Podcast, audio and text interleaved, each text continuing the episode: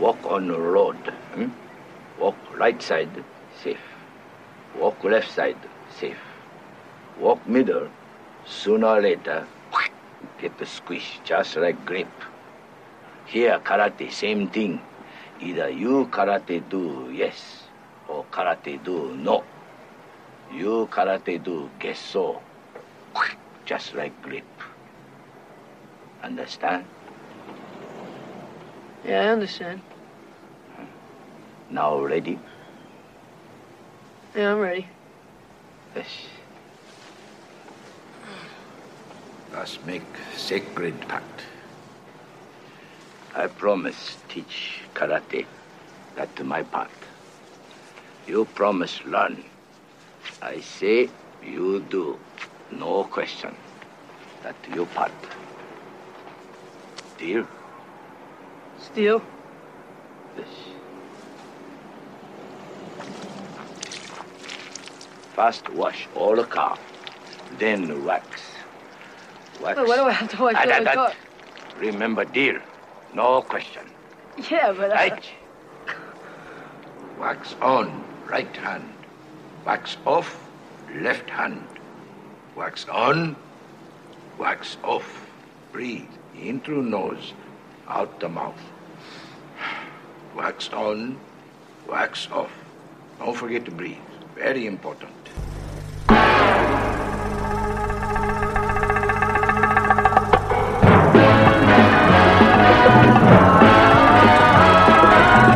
When it comes to entertainment, you can't beat a good film. Goedemorgen, goedemiddag, goedenavond of wanneer je dan ook luistert, welkom bij weer een nieuwe aflevering van Inglorious Rankers, de podcast waarin we films ranken, van franchise tot filmjaar, van acteur tot actrice. Deze week de tweede ronde ranking filmjaar 1984, samen opgenomen met Willem Vlag.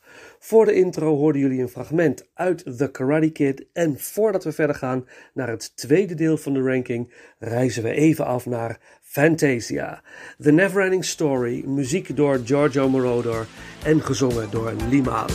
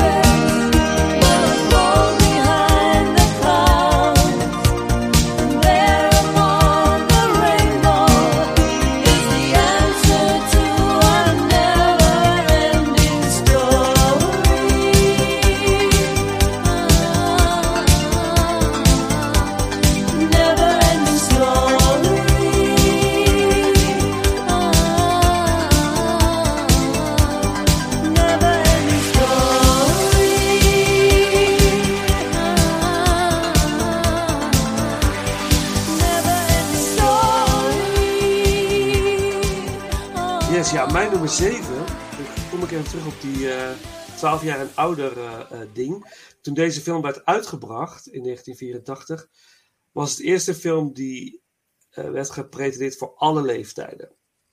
Dus mensen gingen daar naartoe. En toen kwamen er heel veel klachten. Van dit, mensen, kinderen hadden nachtmerries. En ehm, er wa- waren veel klachten.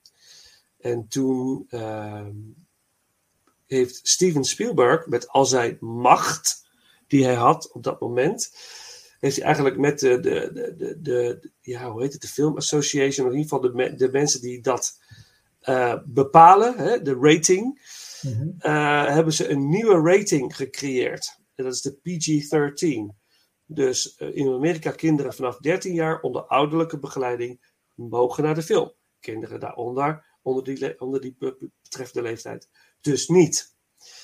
Eh, dat is ontstaan door deze film. En eh, eh, ik, het is een van mijn all-time favorites, zeg maar. Ik denk niet in mijn, in mijn top 10 van alle tijden.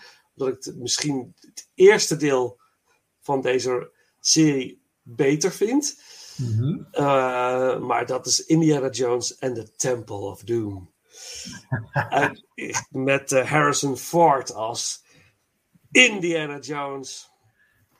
Ja, Eh, wat een rollercoaster ride is, de- is Nou, deze film. ik ga meteen maar even roepen. Dat is dus mijn nummer 6. We gaan Serieus? lekker met elkaar op. Oh, wat goed. Eh, laten we meteen maar even goed eh, doen dan. In Ja. Jones en de. Ga jij het vertellen? Ga ik het vertellen? We- Jij, heel kort. jij maar, want Ja. eh, ik weet wel, jij hebt wel meerdere rankings gedaan van Indiana Jones. Dus, Ja, we, ja, ja, we Ja. hebben natuurlijk, eh, eh, ja, we hebben natuurlijk Indiana Jones ranking gedaan. Ja, ja het, is, het is een film, het is, het is de tweede film in de serie. Raiders of the Lost Ark is de eerste, dat was een gigantisch succes, waardoor eigenlijk Spielberg een vrijbrief kreeg om een vervolg te maken.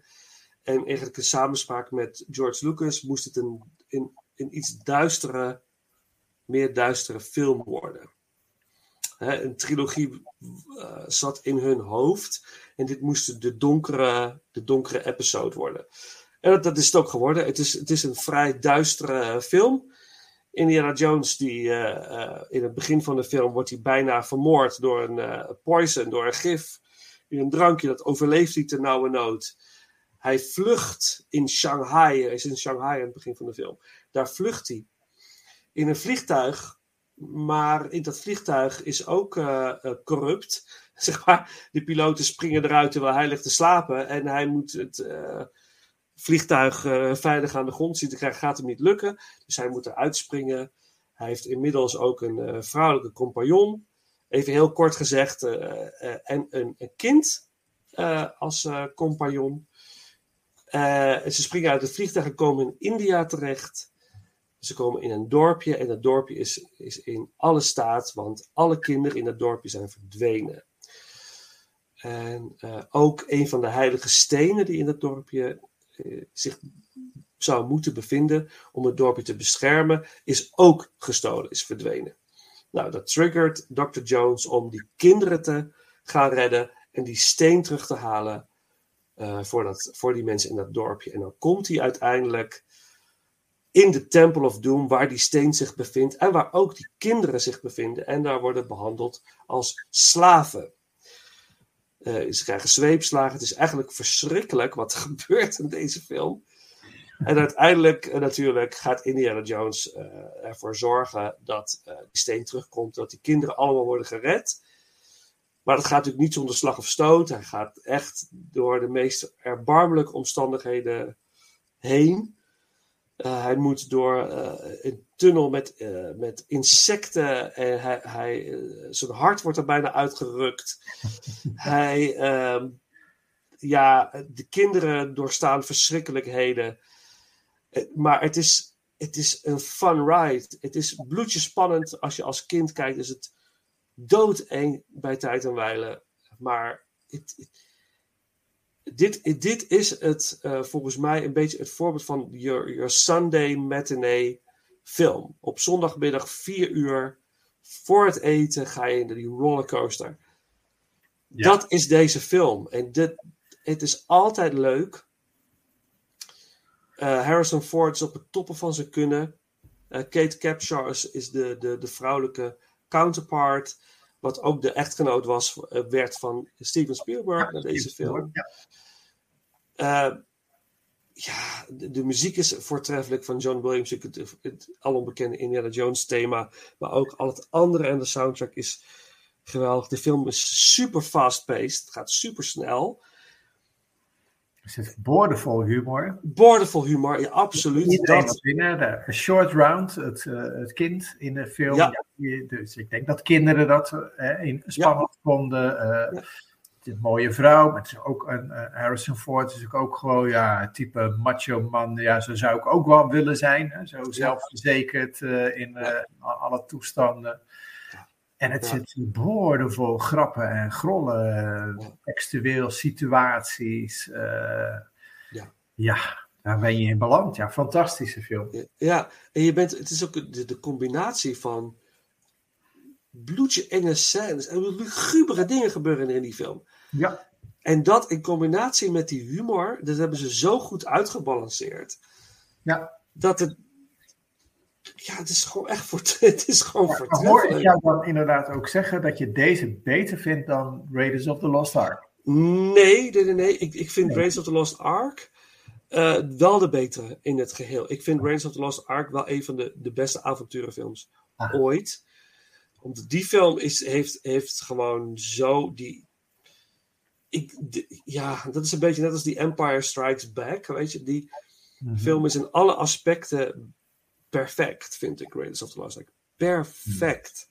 En, en, en deze film heeft zo zijn dingetjes in, in effecten. Je denkt van ja, oké, het is.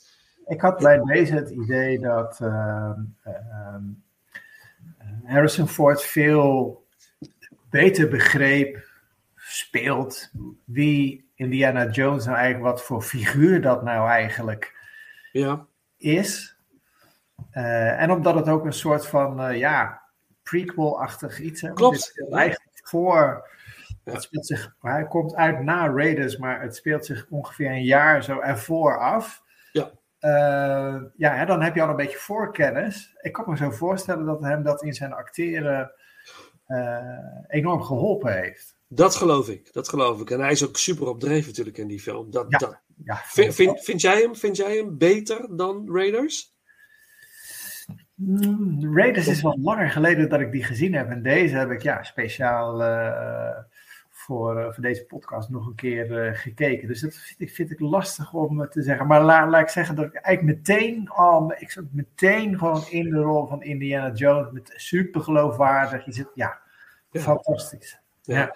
Is, het, Ja. is het ook een film, dat, is, dat heb ik bijvoorbeeld bij Empire Strikes Back, bij Raiders heb ik het ook. Dit is een film die je eigenlijk steeds weer opnieuw kan kijken. Eigenlijk zou ik hem, in principe zou ik hem iedere week kunnen kijken en het steeds weer leuk vinden. Ja. Ja. Snap je? Dat, dat heb ik bij deze film heel sterk. Ja, en volgens mij, ik denk ook dat dat komt omdat eh, bijna alles in de film wat je ziet is, eh, is eh, echt. Hè? Dus jij geeft aan, nou, ze moeten op een plek met allemaal insecten. Nou, dat zijn er A, heel wat. En dat ziet er echt heel goor uit. En een aantal scènes, nou ja, zijn het echte mensen. Eh, Kate Capshaw, die inderdaad eh, nou ja, in die insectenbrei moet grijpen. En in een andere scène kun je wel zien dat het een pop is, maar de insecten zijn hier wel echt. Hè? Dus Ja. ook weer dat, dat CGI waar je het net over had. Nee, dit is allemaal echt. Ja. Het is echte blubber. Het is allemaal, ja, het is gewoon Ja. echt. Ja, ja, En, true. eh, ja, daar hebben die acteurs gewoon mee te, mee te dealen. En ehm, ja, en dat is ook wat je ziet. Dus dat, ja, hoef je niet heel veel geld uit te geven aan special effects. Ik bedoel, ja, er komen pinnen en staken uit het plafond en uit de grond. En eh, nou, ik denk dat dat ook gewoon echt zo was. Ja, klopt. Ja, tuurlijk. Dat hebben Ja. ze gewoon echt zo eh, gefixt. Ja, Ja. ja, dan krijg je dat authentieke gevoel. Dat is bij Raiders ook in die slangenkuil. Dat op een gegeven moment dat, dat, dat het zo was dat, oké, we gooien er wat slangen in. En dan gingen ze opnemen. En ja, er zijn te weinig slangen. Er moeten meer slangen. Dus er werden allerlei mensen uit allerlei regionen getrokken die slangen hadden. En die moesten allemaal met hun slangen in die, eh, in die studio komen om dat eh, te bewerkstelligen. Het werd gewoon gefixt.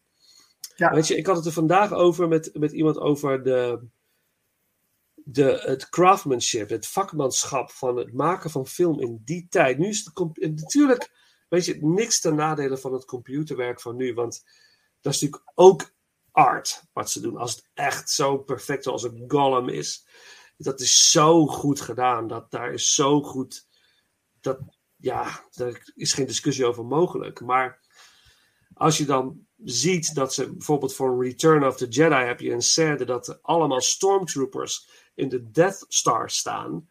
Dat Darth Vader komt. En dan zie je zo'n zo'n angle van, van bovenaf. Oh, ja, je ja. van boven naar beneden kijkt naar al die rijen stormtroopers.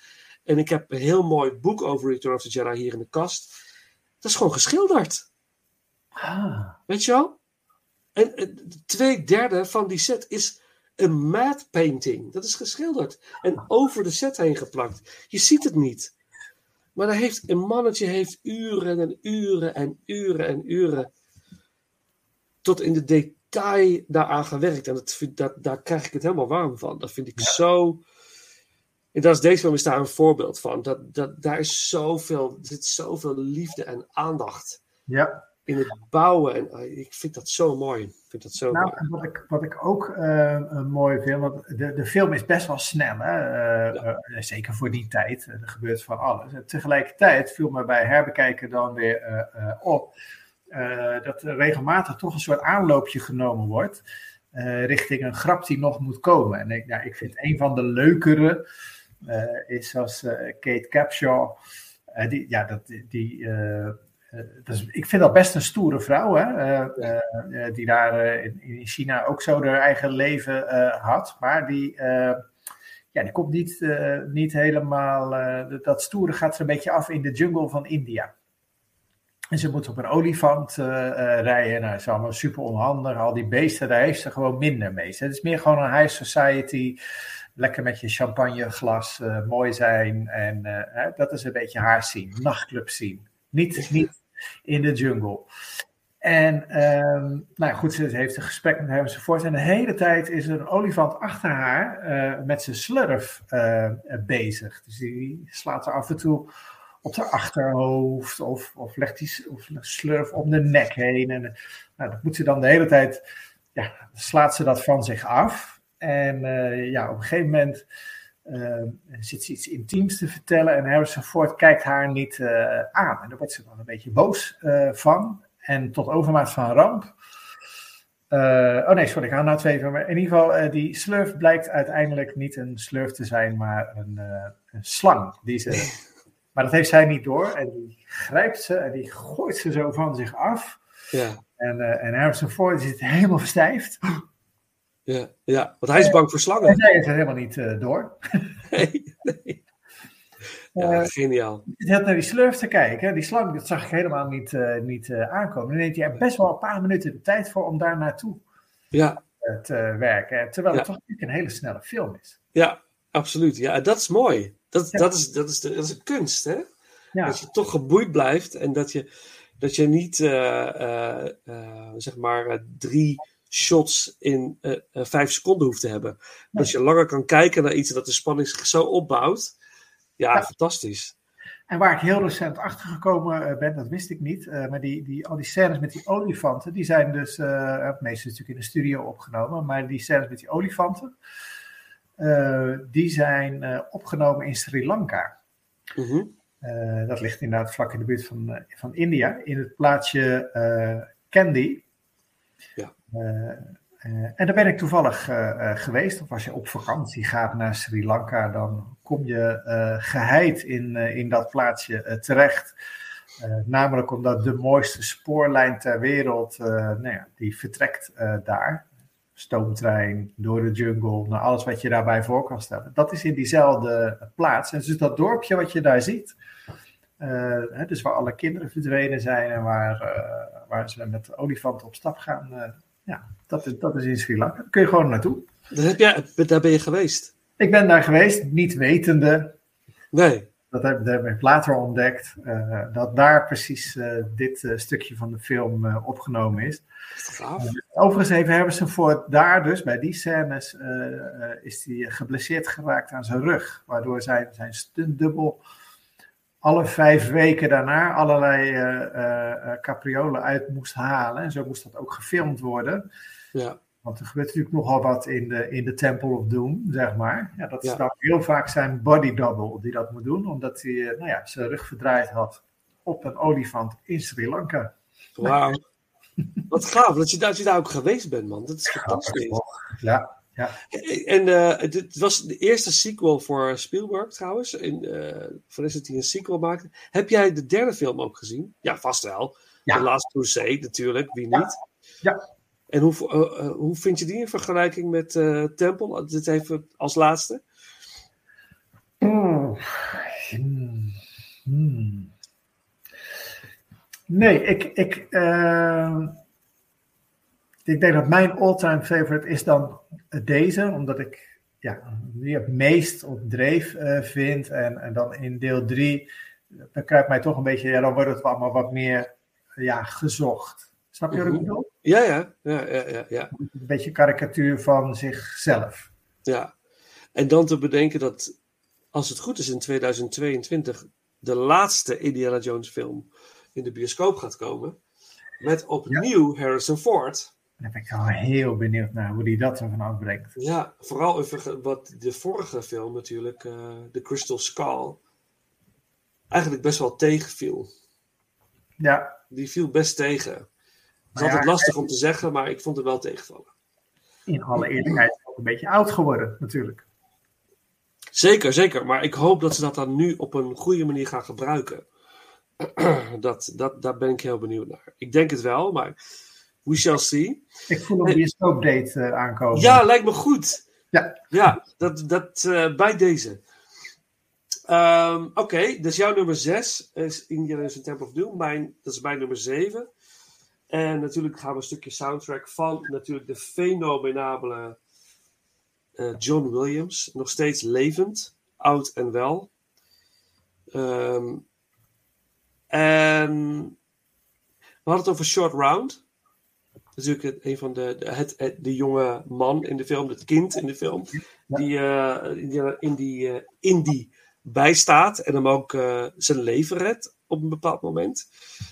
Ehm, dus laten we in ere van Short Round dan Short Round's theme doen. Muziek door John Williams.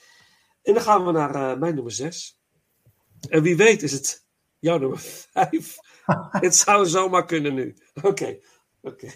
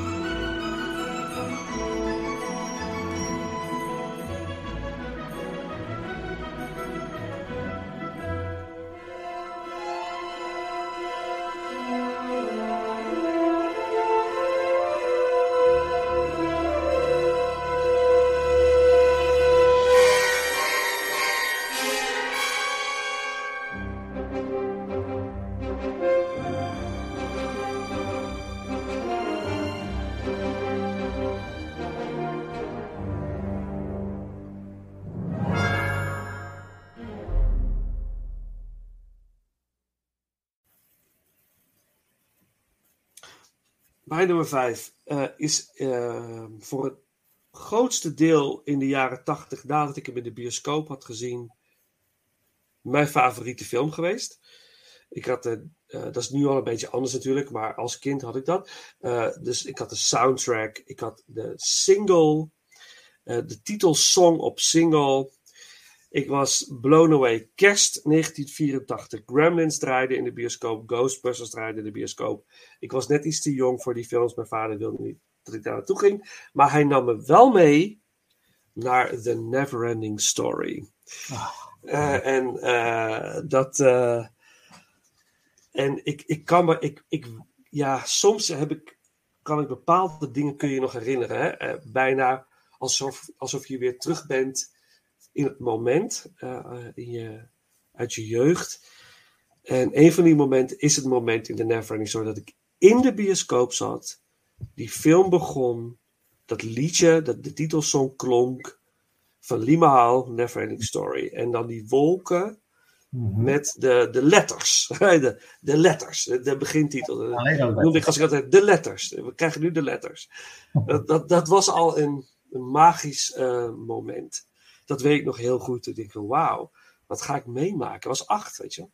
Ja. En, ehm, en nog steeds, eh, ja, een van mijn dochters nu vindt, is, vindt deze film ook fantastisch. Die droopt daar helemaal bij weg. Dus ik ga haar ook eh, over een tijdje dat boek geven. We hebben het boek hier in de kast. We gaan het maar eens lezen. Het oneindige verhaal geschreven door Michael Ende. Over een jongen, Bastiaan, die zijn moeder is verloren. Zijn moeder is overleden. En hij moet eigenlijk een beetje zijn weg weer vinden in het leven. Dat is natuurlijk lastig hè, als, als kind om eh, daarmee om te gaan met dat verlies. En hij wordt gepest door jongens van zijn school. En eh, in het begin van de film op weg naar school wordt hij, wordt hij weer gepest door die jongens. Hij vlucht voor die jongens. Hij komt in een boekenwinkel terecht. Hij gaat, hij gaat gewoon de deur in op de vlucht. Hij blijkt in een boekenwinkel te zijn. En daar komt hij oog in oog te staan met de boekhandelaar al daar. En die leest een boek. En Bastiaan is een lezer. Hij houdt van lezen. Hij verdwijnt in boeken. Hij verliest zichzelf in boeken. En hij vraagt zich af wat voor boek. Want die boekhandelaar is een boek aan het lezen. En hij vraagt zich af: wat voor boek bent u aan het lezen? En dan zegt hij: ja, maar dit boek. is niks voor jou. Dat is niet voor jou. Dat mag jij niet lezen. Dat is een, en dat zegt hij natuurlijk. Omdat wij nu allemaal volwassen zijn, begrijpen wij dat we soms dingen moeten zeggen om iemand te triggeren. Eh wij zijn allebei trainer, dus wij weten ook een beetje wat, hoe dat werkt. Soms moet je bepaalde prikkels geven om iets uit te lokken. En dus, door, omdat deze man dat zegt, stilt Bastiaan dat boek. En hij gaat naar school en hij ziet dat hij een wiskundetoets heeft. En hij zegt, nee, dan ga ik, hij is al te laat. Dan ga ik niet aan beginnen. Hij, gaat naar de zolder op school. Hij sluit zichzelf daar op en hij begint het boek te lezen. En hij verdwijnt in het boek. In het boek vertelt het verhaal over Fantasia, wat langzaam aan het vergaan is door het niets. De nothing.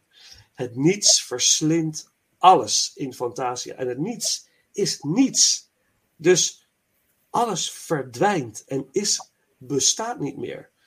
Dus en dat boek gaat over een jongen, Atreu, dat leest Bastiaan dan, die moet zorgen voor iets wat het niets kan stoppen.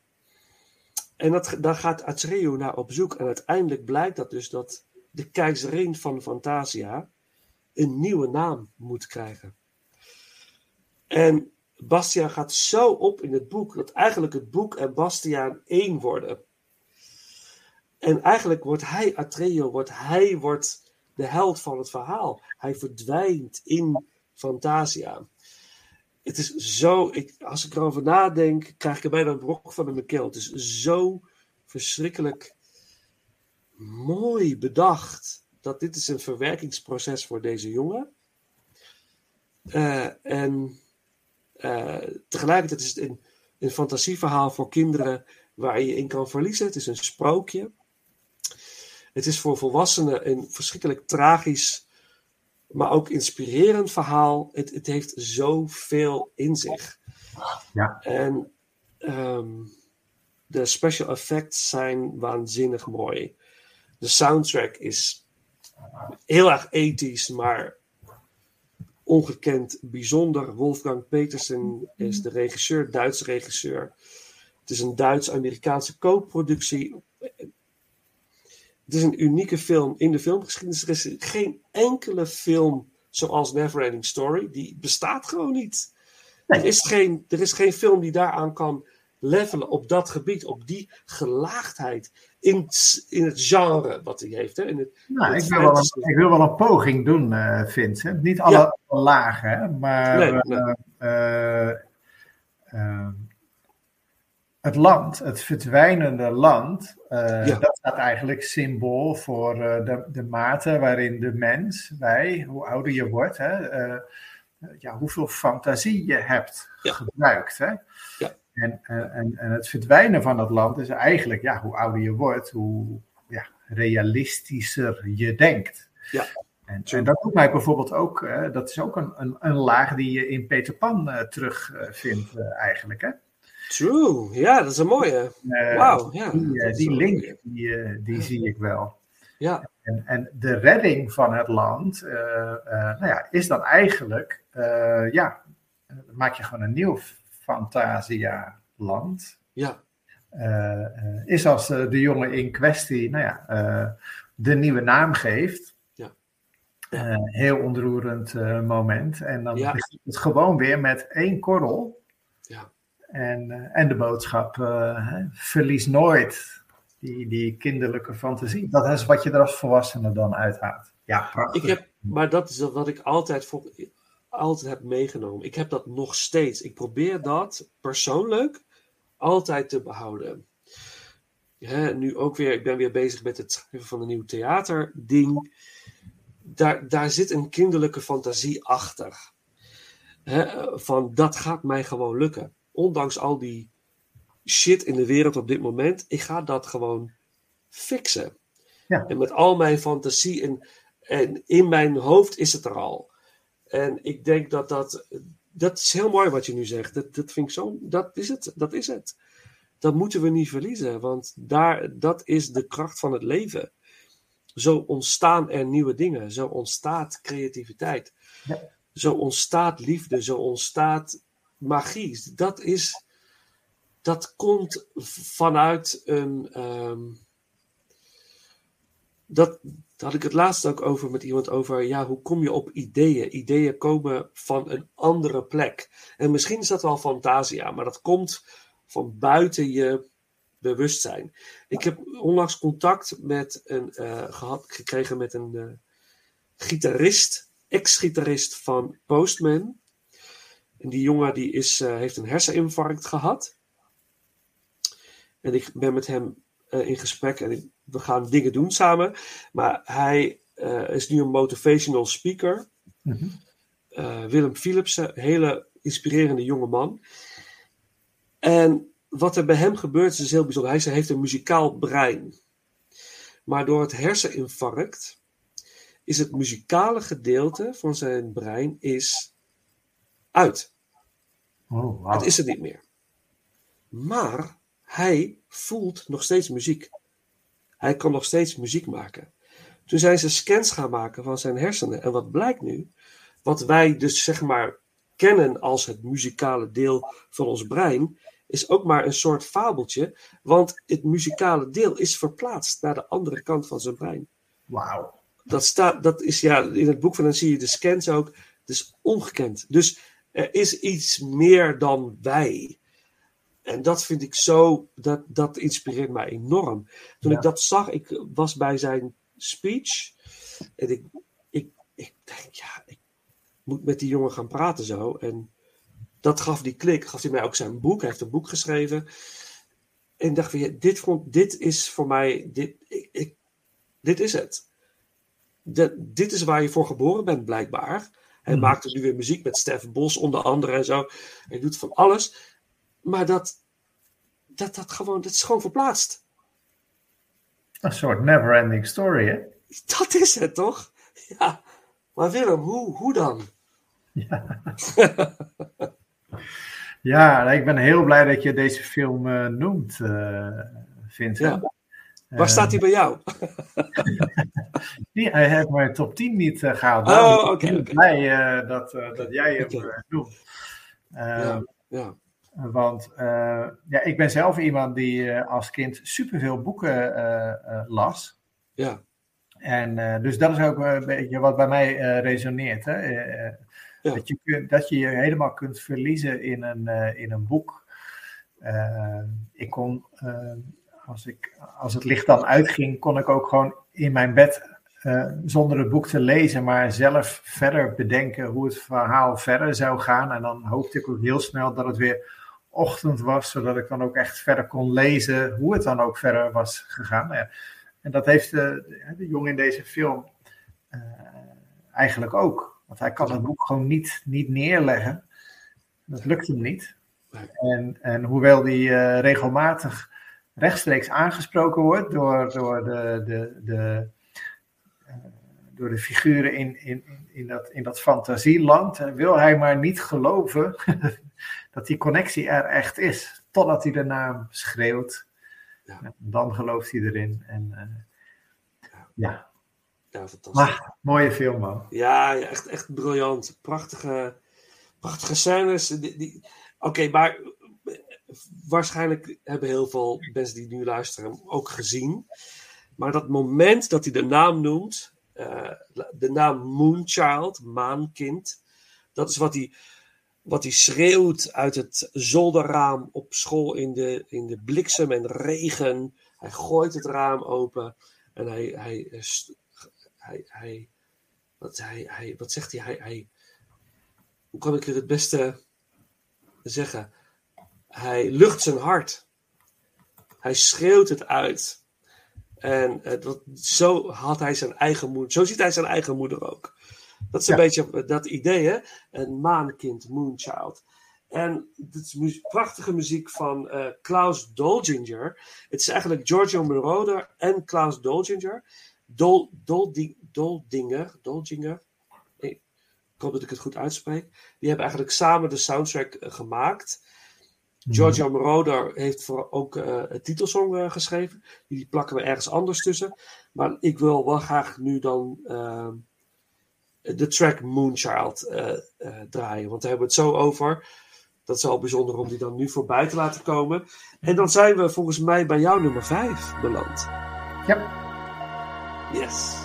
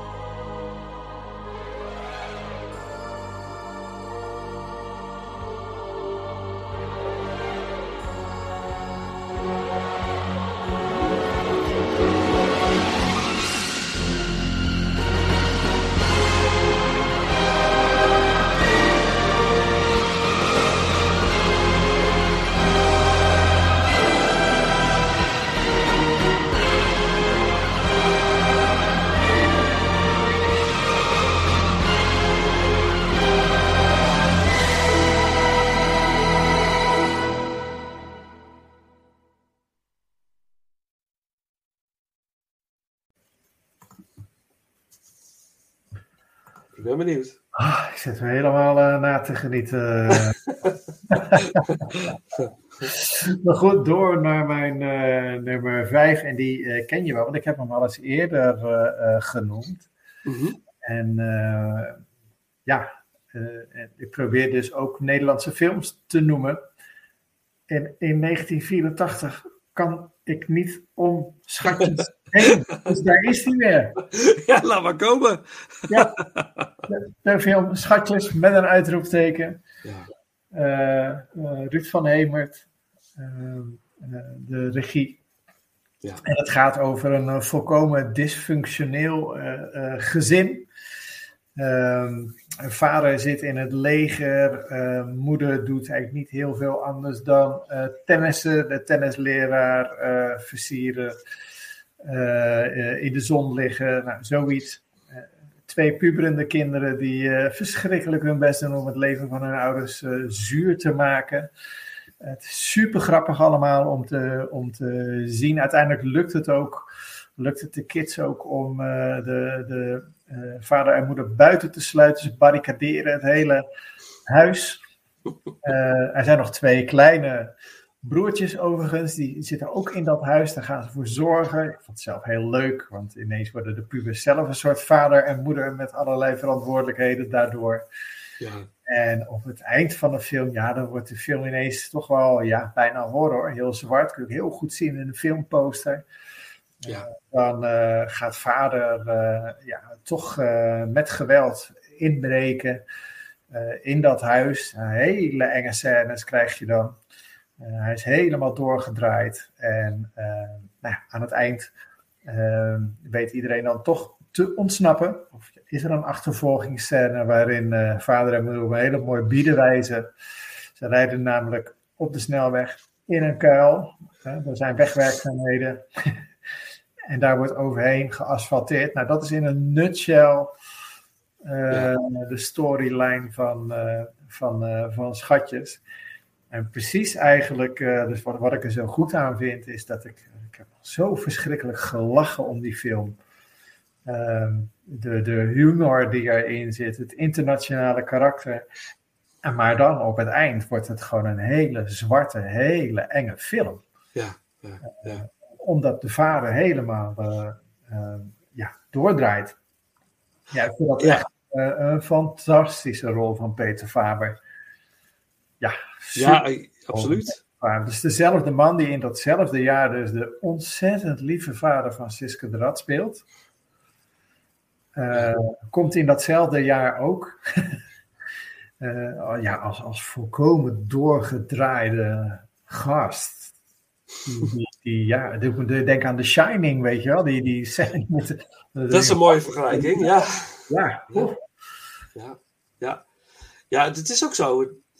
Maar ik heb hem eh, ook eh, herzien na onze vorige podca- podcast. Oh, wat leuk, wat leuk. Ja, ik ben hem gaan kijken. Ja, het is fantastisch. Maar ik, ik, het is bijna eh, logisch dat hij doordraait. Want de kinderen drijven hem echt tot dat punt. Hè? Ja. Ze drijven hem echt tot dat.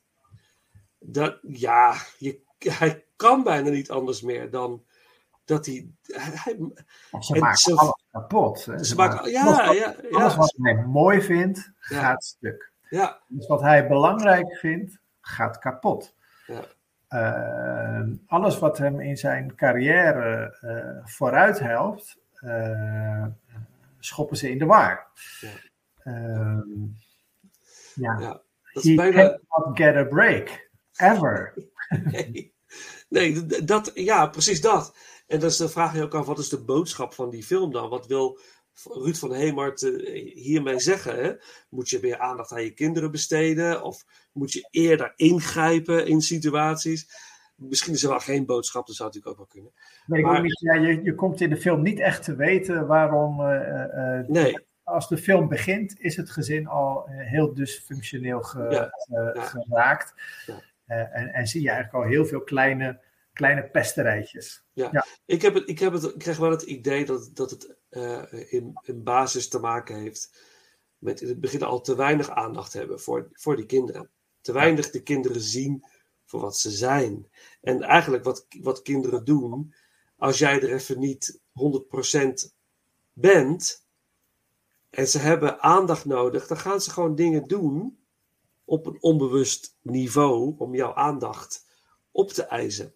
En natuurlijk wat je zegt, moeder is bezig met tennis en met haar eigen leven en de society en eh, kijk wie ik ben. En, eh, en dat is eigenlijk vader ook aan het doen. Die wil gewoon inderdaad zijn carrière. Maar ze hebben ook kinderen. En die kinderen nemen het heft in handen en die denken, ja, het is goed met jullie, maar wij zijn er ook nog. En dat, dat, dat idee, en, maar dat is lastig.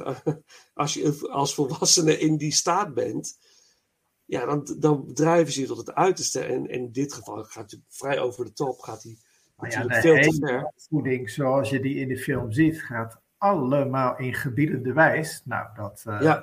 dat eh, zou mij ook niet bevallen als ik eh, die leeftijd eh, had. En de kleinste kinderen, nou laten we zeggen dat die een jaar of acht zijn, Ja. die, eh, die trappen daar ook niet meer in. Hè? Dus je ziet ook gewoon machteloosheid van ouders hè, die zeggen: Jij gaat dit niet doen. En dan zegt een kind van acht jaar: Ga ik wel doen.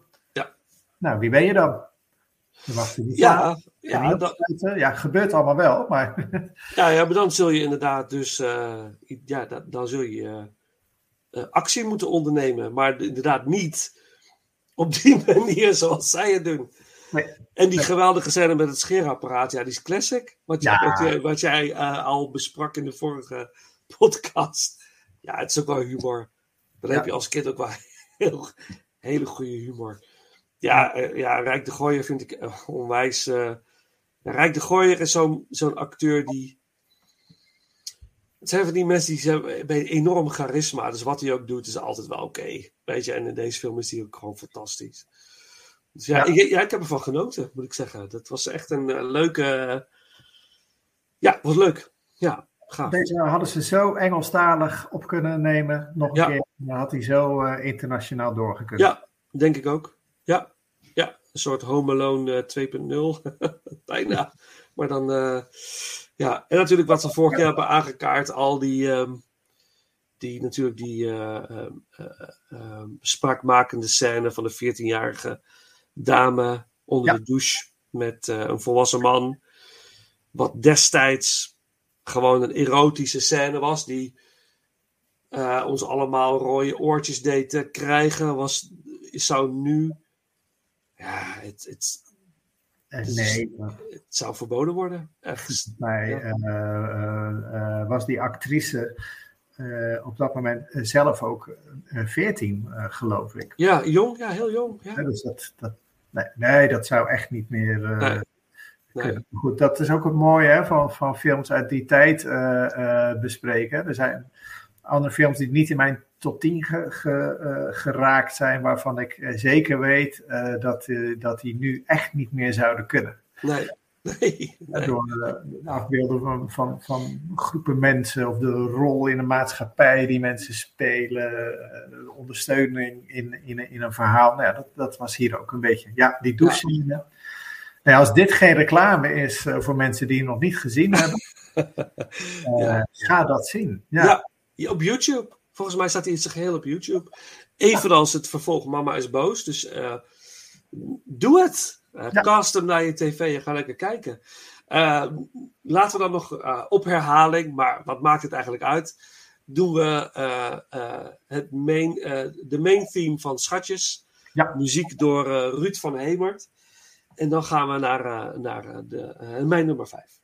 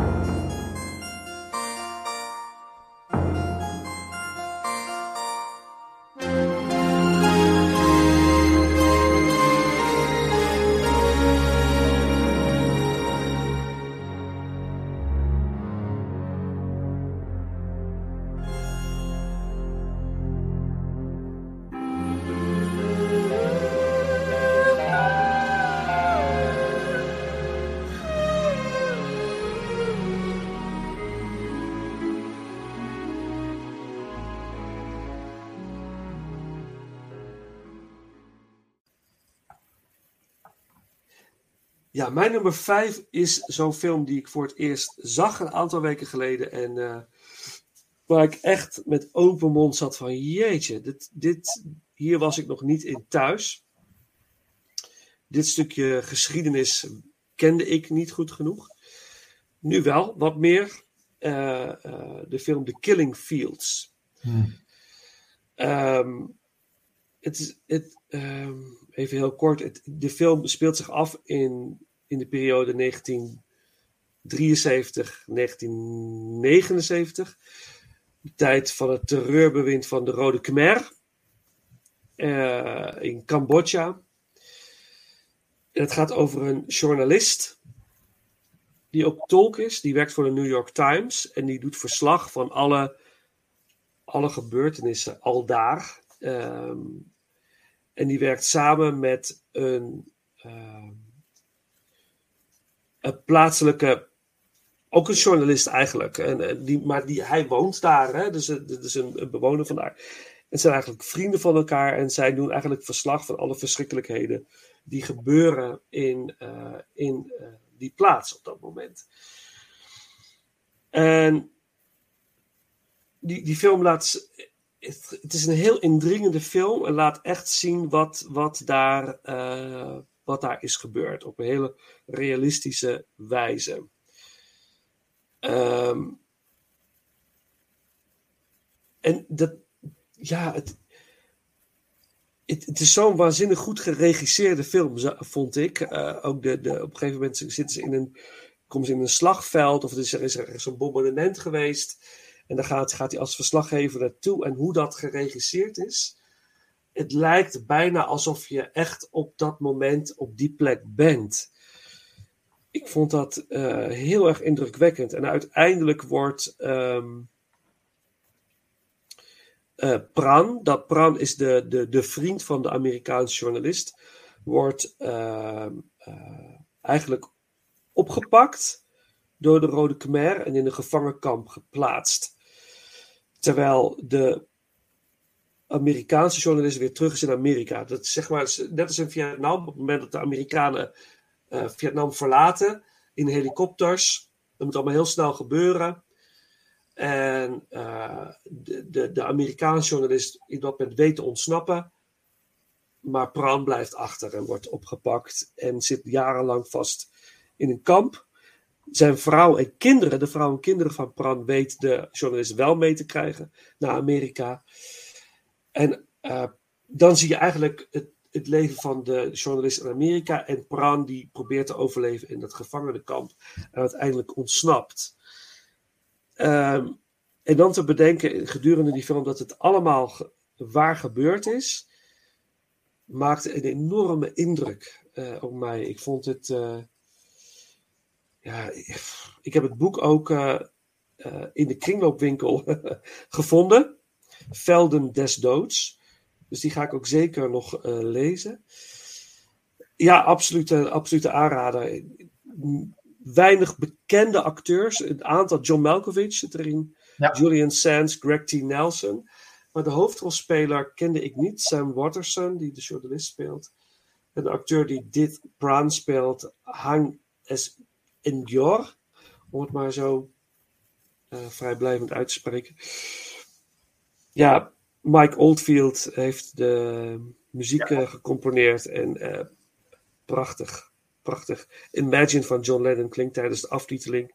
Wat me tot tranen toe ontroerde. Ik zat op een doordeweekse avond. Ik denk, ja, ik moet voor deze podcast die films kijken. Ik zet hem aan. Ik was tot tranen toe geroerd door in die aftiteling van Jezus. En dan zie je ook daadwerkelijke beelden van de, het- het- ik, ik ben zo, altijd zo onder de indruk van dat soort dingen, dat, dat, dat soort films. Omdat je je realiseert dat dit gebeurt, dat het echt gebeurd is. Maar dat het, terwijl ik daar zit op de bank, kijkend naar die film, dat het ook elders in de wereld eigenlijk nog steeds gaande is. En, en dat, dat raakte mij die avond zo erg, dat ik dacht, ehm, deze film gaat gegarandeerd in de top 10. En, eh, dus het is mijn nummer 5. Ja. Nou, eh, ehm, hij gaat bij mij ook nog voorbij komen. Wauw, Ik ga straks nog iets, eh, iets over vertellen. dat is mooi. Ehm, eh, maar wat ik nu alvast kwijt wil, Vincent, realiseer je, 1979 is niet zo lang geleden. Precies. En dat land, dat is er nog. En die groepen die toen tegenover elkaar stonden, leven nog steeds samen in dat land. En eh, is daar geen systeem, of is eigenlijk hetzelfde systeem als dat eh, na apartheid eh, gedaan is. Dus niet een poging gedaan om iedereen te straffen die daar aan de verkeerde kant of de goede kant, of hoe je het ook allemaal wil noemen. Mhm. Maar een, eh, een systeem waarin eh, de, de, de politieke leiders wel degelijk straf eh, hebben gekregen. Een aantal, aantal processen loopt zelfs nog. Ja. Ehm, maar ehm, ja, waarin, waarin een- het meer een proces is van, ja oké, dit is, dit is gebeurd, dat mag niet nog een keer gebeuren. En nog steeds wonen mensen bij elkaar in de straat die eh, nou ja, elkaar hele nare dingen hebben aangedaan. Gewoon letterlijk, hè, de, de, de moordenaar van, ja, die woont twee huizen verderop. En dat is anno nu nog steeds het geval. Ja. Heel aangrijpend. Ja, Daar ben ik echt stil van, Willem. Die, ik kom, Dat- ik kom er dat- straks nog wel even op eh, ja, ja. terug.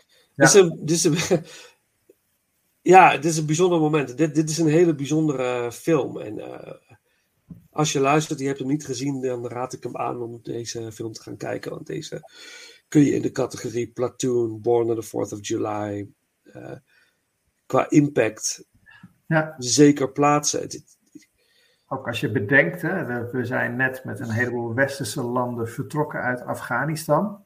Op Ja. een eh, hele eh, chaotische manier. Ja. Ja, dat, zie, dat, is, dat, zie je, dat gebeurde toen dus ook. ja, Ja. Ja. Anders had hij nooit in, eh, had Pran nooit in de gevangenis Nee. hoeven te zitten. Maar eh, het, ja, het ging niet meer. Nee. Het het land niet meer uit. ja, het, is- er zit, ja, we gaan het zo nog even verder over hebben. maar Er zit, niet aantal geleerd. Ja. Nee, maar dat is steeds, dus iedere keer, en dat is wat me dan zo raakt ook, dat iedere keer weer we het niet leren. Dat we iedere keer weer mensenrechten blijven schenden. En dat we roepen, we willen er van alles aan doen, maar dat we, er is geen, het ontstaat en er is geen, eh, er is geen controle over. Er zitten een aantal afschuwelijke scènes in deze film, eh, die je doen walgen. En vooral de ontsnappings. Zodra Pran gaat ontsnappen uit het kamp, is. Daar gebeuren dingen in die. die, die je, je kijkt ernaar en je denkt. Dit kan toch niet waar zijn dat dit gebeurt? Weet je, dit, hoe kun je dit nog in je leven processen op een of dat je dit dat je dit ervaart, dat je dit meemaakt. Dat zie je ook in een film als 1917, film van eh, eh, vorig jaar, twee jaar, anderhalf jaar geleden. Ja, ik denk wel, ja. Ja, dat, daar zitten ook van die dingen. Ik van, ah, maar hoe kun je dit. Ik snap wel dat er in de jaren 50 in Nederland ook heel veel ontwrichte gezinnen waren van ouders die niet echt meer normaal konden functioneren vanwege hetgeen wat ze hebben gezien of hebben meegemaakt. En het hoeft maar één moord te zijn, of één executie, of één, één persoon die op straat wordt opgepakt of wordt neergeknuppeld. Dat is al genoeg, weet je, dat om jou Ja. de rest van je leven te tekenen. En dit is een hele belangrijke film. Dus eh, we gaan het er zo nog verder over hebben. Dus laten we het even hier, hierbij, hierbij houden. Dan eh, eh, laten we dan ehm, luisteren naar een stukje muziek van Mike Oldfield. Ehm, Requiem for a Lily. eh, een track uit ehm, The Killing Fields. En dan eh, naar jouw nummer 5.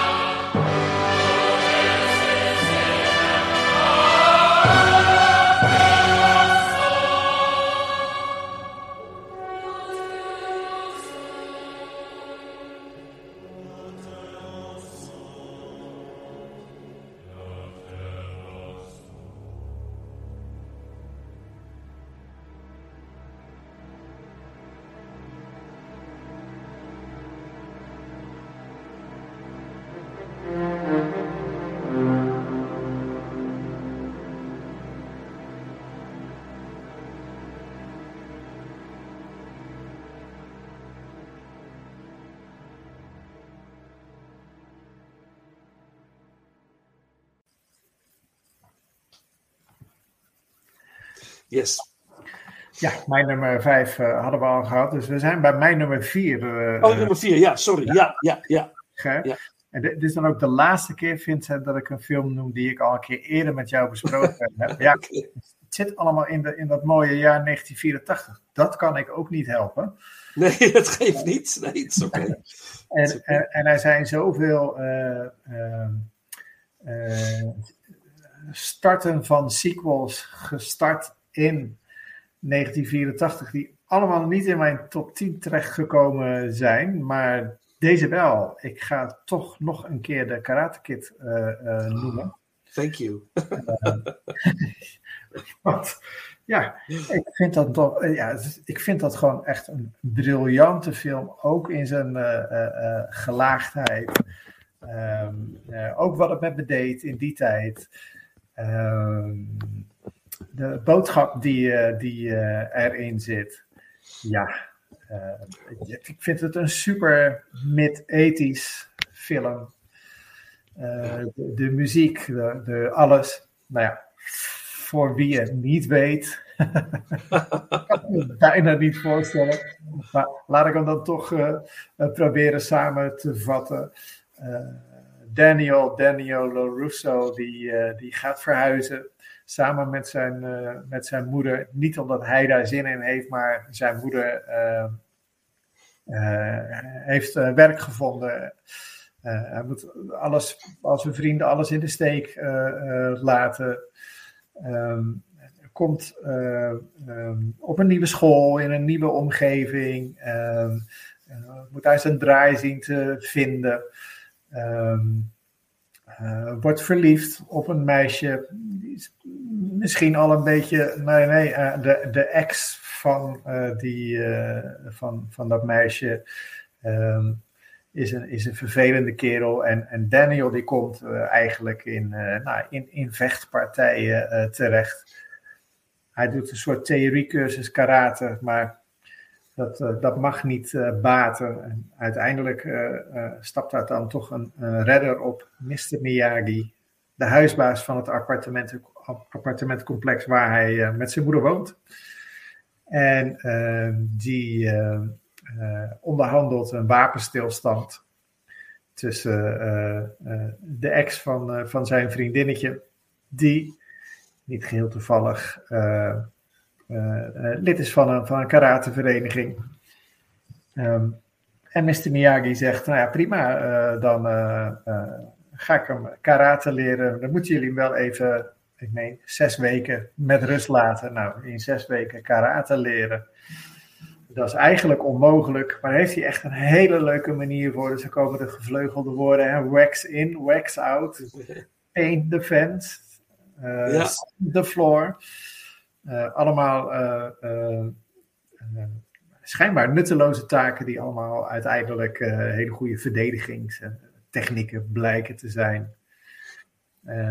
En Mr. Miyagi wordt nog een beetje verder uitgediept in de film. Heeft eigenlijk ook een heel triest verleden. Nou, deze hele film werkt natuurlijk toe naar dat grote eindgevecht. eh, dat Daniel gelukkig weet, weet te winnen, maar niet voordat hij hartstikke gewond is geraakt. Ziet er eigenlijk helemaal niet zo goed uit. Dus met een speciale techniek, kraanvogeltechniek, weet hij dan eh, de pot eh, te winnen. En eh, ja, wat, wat ik zo. Het is echt een, een aerobisch verhaal. Hè? Eh, maar wat ik zo mooi vind aan die film, als je hem dan nog een keer kijkt, is dat die laatste scène, de sleutelscène, gaat hij het halen. Dat is dus in 10 seconden voorbij. En ik ben er zo van overtuigd dat in een moderne film dit, moment uitgemolken zou worden. Ja. Maar nee, hij, eh, hij doet die techniek. Het lukt. Tegenstander valt. Wedstrijd gewonnen. Einde film. Ja, ja, Ik bijna een beetje abrupt. ja, ja. Ja, we hadden het vorige, het keer. Hadden, oh, sorry. Ja, ga verder, ga verder. Nou ja, dat het dus wel heel respectvol is. Hè? Dus eh, Ja, hij wint en hij wordt ook echt gefeliciteerd. Ook door de jongen die hij weet eh, te verslaan. Hè? De tegenstander van ja, dat, dat heb je goed gedaan. Nou, ja, ja. Nee, we hadden het vorige keer hadden het daar ook over, inderdaad. Dat dat moment juist daardoor zo krachtig is. Dat het niet uitgemolken wordt. We hadden het toen ook over dat dat hier ook de kinderen op hun stoel stonden van yes, yes, het is, ah, het is gelukt. En ik heb ook naar aanleiding van onze podcast vorige, vorige keer eh, eh, ben ik de Karate Kid films gaan ranken voor één aflevering. En dat was, eh, ja, dat was een genot. Maar deze film is wel echt het, het is de topper van de, van de hele franchise natuurlijk. Ja. Ja, ik, ik, kan het niet anders, ik kan het niet anders zeggen dan. Ja, logisch dat hij erin staat. Ik heb hem niet ingeplaatst omdat de, de komende films daar voor mij bovenuit stijgen nog. Maar ik kan het me heel goed voorstellen. Het is, het is een, ja, Ja, nou, voor mij komt eh, eh, eh, waarom die er dus juist wel in moet. Ja, als je dus 13 of 14 jaar oud bent zelf, dan ben je voor je gevoel de leeftijd van deze. ik, was nog iets jonger, hij nog autorijden, dus hij zal 16 eh, gespeeld hebben. ja. Maar ik zat in die leeftijdscategorie. En eh, ja, dit dan moeten doen. En ik kan me nog zo herinneren, de, de, die, die, al die huishoudelijke klusjes die hij op moet lossen. Ik dacht ook, eh, ja, waar is die gast mee bezig? Hoe kan dit te, te maken hebben met? Nou ja, en dan ja, is er dus een scène waarin Mr. Miyagi eh, hem aanvalt en tegelijkertijd roept welke techniek hij moet gebruiken. Sand the floor of paint the fence. ja, En ineens valt alles op zijn plek. Ah, al die tijd was je karate aan het doen. En ook hekken aan het verven, auto's aan het wassen en eh, terrassen aan het opschuren. ja. Dat is mooi, mooi meegenomen voor Mr. Miyagi, maar Ja, ja. Ja, maar goed, zo kun je twee dingen in één keer doen, hè?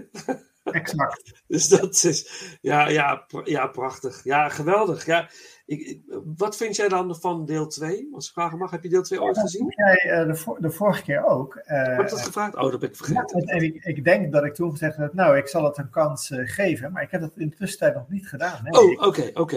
eh, ja. ja. Ja. ik zit erg in mijn hoofd met, ja, dit is het. Ja, kan ik me voorstellen. Kan ik me voorstellen.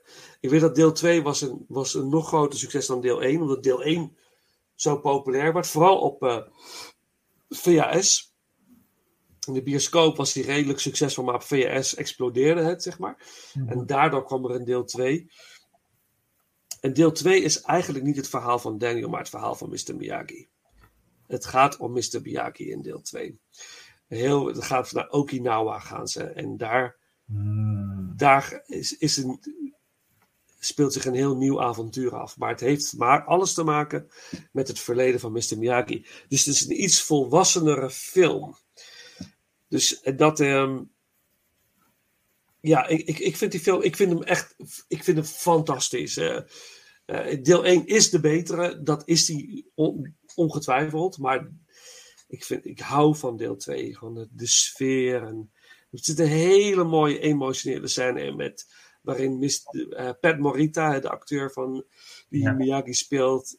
zijn acteertalent laat zien. En Dat is, dat is zo bijzonder. Dan zie je de vriendschap tussen die twee heel mooi naar voren komen. En dat, ik, ja, ik vond dat wel heel bijzonder. En- Dus ik, ik geef het een kans. Nou, ga ik het je opnieuw Ja. beloven. ja, dat is goed. Stap er blanco in en, en laat het over je heen komen, zeg maar. Dus, Oké, zullen we dan eh, doen we een stukje soundtrack? En we- dan eh, eh, heb jij een voorkeur voor iets van die soundtrack? Want ik, Nee hoor.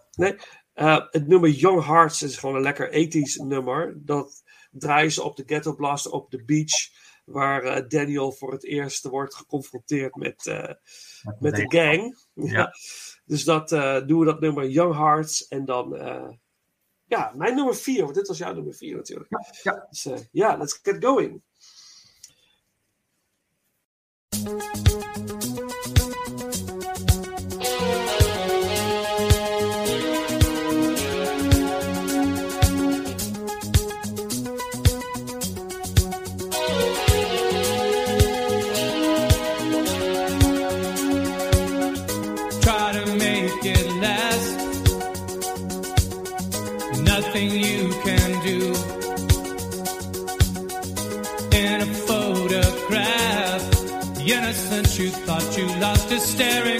You.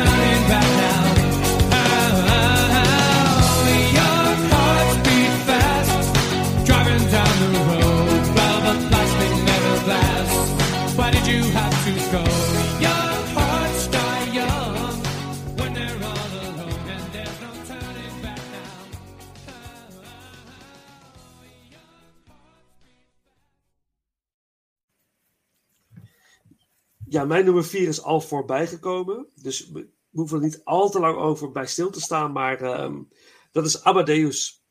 Ah, ja, ja, ja. Ja, Mil ja Milos Forman. 19, ja, dat is dat. eh, Tom Hulce, eh, F. Murray Abram. eh, de voortreffelijke muziek van eh, Wolfgang Amadeus Mozart. Het verhaal over deze componist. eh, een rockster in zijn tijd. Wat je al net uitlegde heel mooi. Dat, eh, geschreven door Peter Shaffer, die ook ehm, het toneelstuk daadwerkelijk ook heeft geschreven. Het verhaal wordt eigenlijk verteld door Salieri. Hè? Hij vertelt het. Hij zit in een, in een eh, soort van ehm, gesticht, zoals ze dat destijds noemden, voor de mentally insane. En daar vertelt hij dus eh, het verhaal. Hij bekent eigenlijk de moord op eh, Mozart. Hij ziet zichzelf als eh, de veroorzaker van de dood van, eh, van, van Amadeus. En dat, dat wordt allemaal gedreven door zijn ongelofelijke jaloezie. Ehm, eh, omdat Mozart een natuurtalent is. En dat hij gewoon door niks te doen eigenlijk al meesterwerken componeert. Hè, van kinds af aan al. En op een of andere manier trekt die gast dat niet. En die, koste wat kost, wil hij hem eh, eigenlijk ten onder brengen. Dat is, wat, dat is eigenlijk zijn eh, goal in life. En dat is waar die film eigenlijk naartoe werkt. Ehm, afgunst. Ja. afgunst, ja. ja. En het is heel bijzonder. En het, het, het is ook een heel mooie kijk in het leven van de bezeten componist. Dat je. Ehm, dat wat wij, jij misschien ook soms als heb ik dit creatieve geest hebben, dat je soms niet los kan komen van het idee in je hoofd, de muziek in je hoofd, de, eh, eh, de creatie die zich vorm geeft in je hoofd en dat je er niet los van kan komen. Dat het, dat, het beheerst je. En ehm, sommige mensen hebben dat in de extreme en daarom zijn ze zo geniaal op dat gebied. Dat is bij Amadeus ook zo. Dat, Gek en geniaal. ja, Trouwens, ja. ehm, ehm, waar hij, eh, eh, de, de acteur, hè, Tom Hultje, Ja, eh, wat, wat, die, die heeft dus, ja, die, die moest dat hele grillige gedrag die stemmingswisselingen ja, voor zichzelf verpersonaliseren. En Ja. ehm, het aangegeven dat, dat hij dan de hele tijd aan John McEnroe dacht. Die eigenlijk in hele nette tennissport, eh ja, hoor je op een bepaalde manier te gedragen. Maar die man had ook enorm, ja, kon je geen pijl op trekken. Nou ja, dat had hij zich voor ogen. Dat, dat, zo in de film, zo onvoorspelbaar, eh, mood swings, eh, overtrokken reageren op, op kleine dingen. Dat had hij in zijn, in zijn hoofd. Nou, dus echt dat diva-gedrag. Gaaf. Oh, dat wist ik, dat is mooi. Dat, dat McEnroe natuurlijk ook deed, hè. Daar heb je natuurlijk legendarische eh, clips van, die je kan terugkijken. Maar dat is, ja, wat interessant. Ja, want dat doet hij inderdaad ontzettend goed. Die gekte ook, die, die wispelturigheid. Ja. En ook dat hij eh, eigenlijk zich ook eh, compleet kan. Dat compleet kan verliezen in drank, in vrouwen. En dat is volgens mij ook, toen ik de film aan het kijken was, ook een soort vlucht voor de, die gekte in je hoofd. Hè? Dat moet op een gegeven moment stoppen. Je moet iets anders hebben daar tegenover. Ja, heel, eh, heel, heel bijzonder. wat met je omgeving. Hè? De, de mens houdt ervan als alles om je heen een beetje voorspelbaar is. Hè? Dat Ja. geeft rust in je, in je hoofd. Maar een, Ja. een figuur als Amadeus om je heen, die volkomen onvoorspelbaar eh, eh, is, ja, dat, dat shake de boel wel op. Ja, toch? Ja, absoluut. En zijn vrouw heeft daar ook heel veel moeite mee natuurlijk. En dat zie je ook, dat, eh, dat eh, het is toch heel trouw is, blijft eigenlijk bijna de gehele film. Eh, dat, ja, omdat ze ook wel ziet wie hij is. En dat hij er eigenlijk ook niet heel veel aan kan doen. Hè? Hij, hij, dit is wat hij is. Ja. Snap je? En dat, dat is ook wel heel fascinerend. Want eh, je kunt hem niet bij een psychiater stoppen en zeggen van ja, je moet eens even gaan nadenken over je leven. Want hij is geboren om dit te doen. Hoe hij ook als een bezetene die eh het requiem eh, componeert uiteindelijk is Ja, ja. zo verschrikkelijk mooi. Ik vond, ja, het is echt een meesterwerk. Het is een meesterwerk. In mijn optiek. Maar dat is mooi toch, hè? dat een, eh, een, een bioscoopfilm je ook nog nader tot deze muziek weet te Absoluut. brengen. Absoluut. Ja, zeker. Het sluit Zeker. eigenlijk klassieke muziek voor eh, ja, hele grote groepen. Ja. En ik denk dat het, dat, dat het wel een van de beste films is op dit gebied. Over dit onderwerp. Eh, we hebben natuurlijk we hebben die film met Gary Oldman als Beethoven. Eh, My Immortal Beloved, geloof ik, heet die film. Ook een mooie film met Jeroen Krabbe. Ook nog. Eh, interessant. Mooie film. Maar deze film, ik, weet niet wat het is. Alsof het alles ehm, in zich heeft wat het, wat, wat, wat het moet hebben of zo. En de aankleding, wat je zei, is, is, is geweldig. Het, brengt je, het neemt je mee naar, dat, naar die tijd. En het, en het trekt ook een link naar, naar nu, naar het hier en nu. Dat zou mooi zijn, hè? want ik zit nu ineens te bedenken aan André Rieu die helemaal losgaat op de viool. Ja, maar ook die man heeft een bepaalde passie. Doorgesnoven André Rieu. Ja, Dat heb ik nu in mijn hoofd, op het podium. Ik voel een volgende This is Spinal Tap, maar dan eh Ja, oh. Aankomen. dat zou geweldig zijn. Ja. Nou, eh, schrijf het op. Ja, Oké, maar we hebben het al heel uitgebreid over gehad. Dus ik, ik, laat het hierbij. Nummer 4 is voor mij Amadeus. En dan het Requiem is eigenlijk in drie delen opgebouwd. Ik wil het derde deel eh, van het Requiem. En dat heet Confatatis. Confutatis. Als ik het goed uitspreek. Anders eh, verbeter mij. maar dat is een stukje, natuurlijk van eh, Wolfgang Amadeus Mozart. Eh, een stukje uit het Requiem. En dan naar jouw nummer drie. ja. De top drie. Oh. Oei.